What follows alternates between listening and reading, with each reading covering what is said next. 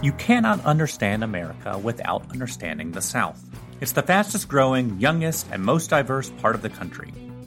And Southerners are changing the music we listen to, the movies we watch, the food we eat, and the stories we share.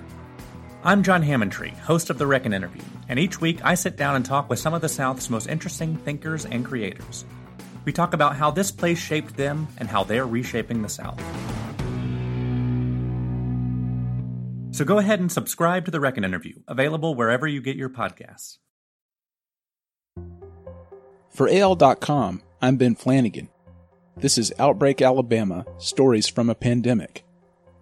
As the novel coronavirus wreaks havoc in Alabama and across the world, these are the stories of those seeking to survive the disease and its economic strain. It was kind of assumed that Kay Ivey might come out and make a similar announcement to Bill Lee, but she did not do that. She didn't say when it would end, if it would end. She said she would watch for 14 days of decline in new cases. And we are seeing some decline. Today we hear from Challen Stephens, news director for AL.com. Challen is leading the statewide coverage effort on coronavirus in Alabama.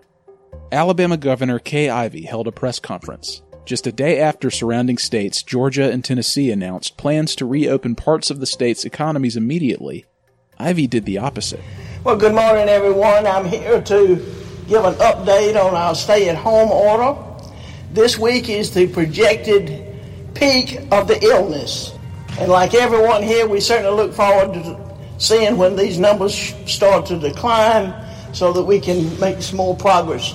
But what we're doing is working and I just plead with the people of Alabama keep doing what you're doing social distancing, personal hygiene, staying at home when you can. Ivey said the state's stay at home order will remain in place at least through April 30th. We can do this, and we will do this. And I'm as eager as anybody to get our economy back open, spinning on all cylinders again. But again, we have to be careful and cautious and what we're doing and do it in a smart, productive way. AL.com's Leada Gore reports the statements come as Ivey is under growing pressure to reopen businesses and healthcare facilities shuttered for more than a month due to the coronavirus pandemic. It's been a challenging month. We've lost too many of our loved ones, and our way of life has been turned upside down. But better days are ahead.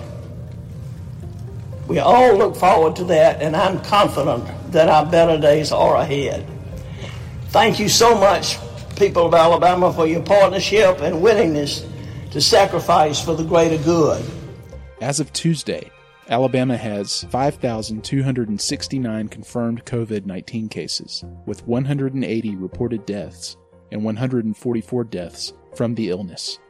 We talked to Challen about Ivey's sudden about face and where Alabama stands with coronavirus right now.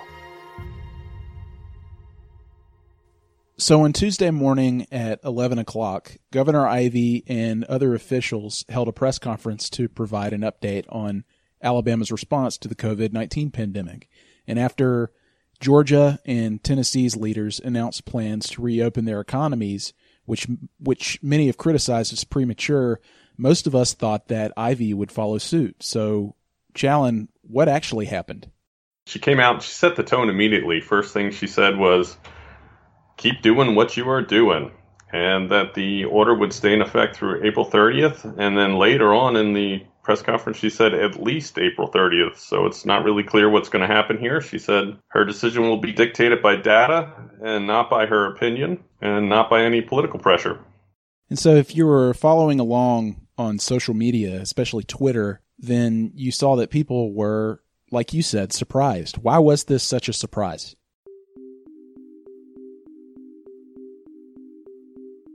Well, if you go back to yesterday, um, you had Georgia sort of jump out there, and the governor announced that they were going to reopen some businesses as soon as Friday. They will be reopening bowling alleys and barbershops and nail salons, and that really puts them on the leading edge in the nation. And then they're going to go ahead and open restaurants come Monday on the 27th.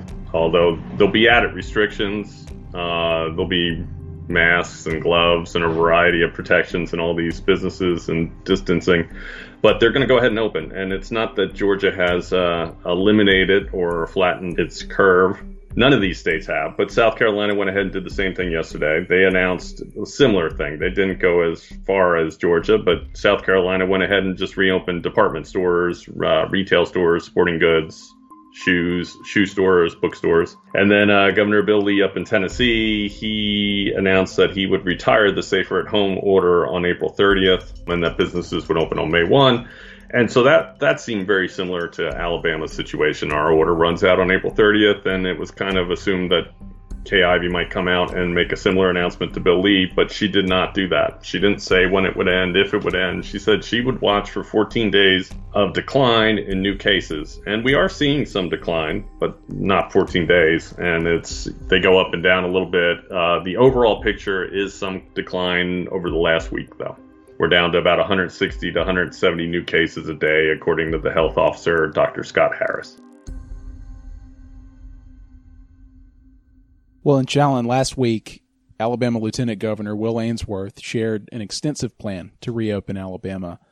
And now here's Governor Ivey slowing those plans way down. And Ainsworth had previously implored Alabama to listen to health officials and close down the state, while Ivey sort of took her time to do so. So why are we seeing why are we seeing this role reversal now?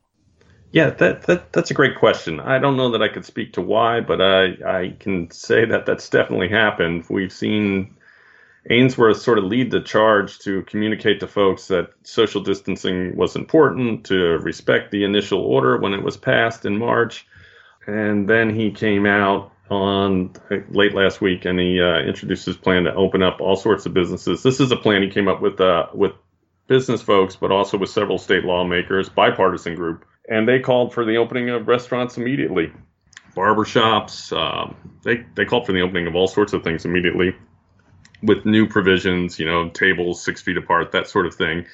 But he didn't see any reason not to. He told people during the press conference he'd go get a haircut now. He'd go out to eat now. So then there was this kind of presumption that maybe this was going to lead to something and that uh, Ivey would react, but she said she would take it under advisement, and then she came out with her answer today that she's uh, she's driven by the uh, the health data. Well, and she has been an outspoken supporter of President Trump pretty much across the board. Anyone who's watched his daily press briefings know where he stands on reopening the nation's economy, as well as the role that states' governors play in the pandemic. How do you think what we heard today from Ivey will play to the Trump administration moving forward? Well, she didn't do anything that was uh, out of line with uh, the federal guidelines. I mean, federal position is still May 1st for reopening, although he, the president, has made comments about certain states, Virginia, Michigan. He hasn't said anything about southern states in particular or a need to open now. He has said several things about he doesn't want the cure to be worse than the uh, problem, meaning that the the economic uh, damage shouldn't be worse than health damage, I suppose. But uh, he he hasn't said anything that directly contradicts what Alabama is doing. Come May 1st, that could change, but for the moment, we're in line with that. Well, and we've seen protesting from citizens who say they want to get back to work despite the dangers of the pandemic. Do you think that Ivey's decision to delay reopening Alabama could lead to more of that type of response in Alabama? It could, but I've been surprised. We have seen very large rallies in uh, some states like Washington and Michigan and Kentucky.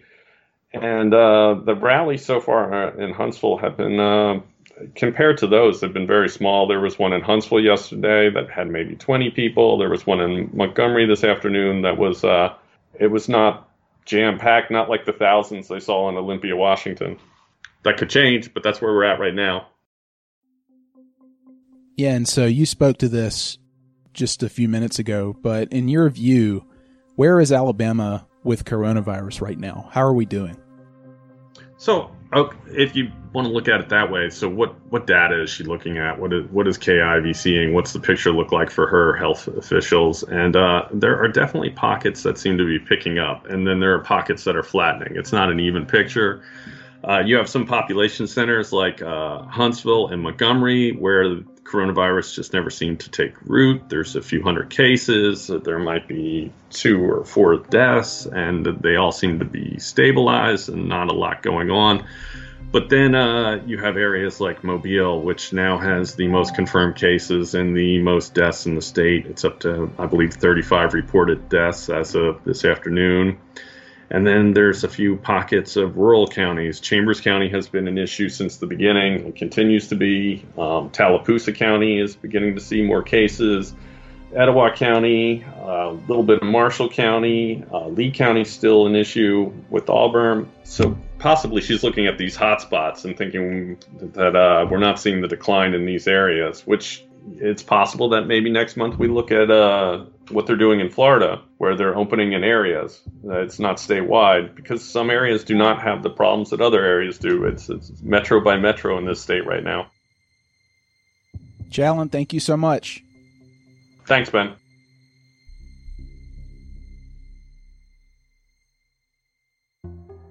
If you or anyone else you know is affected by the coronavirus and want to share your story, please email bflanagan at al.com. That's B F L A N A G A N at al.com.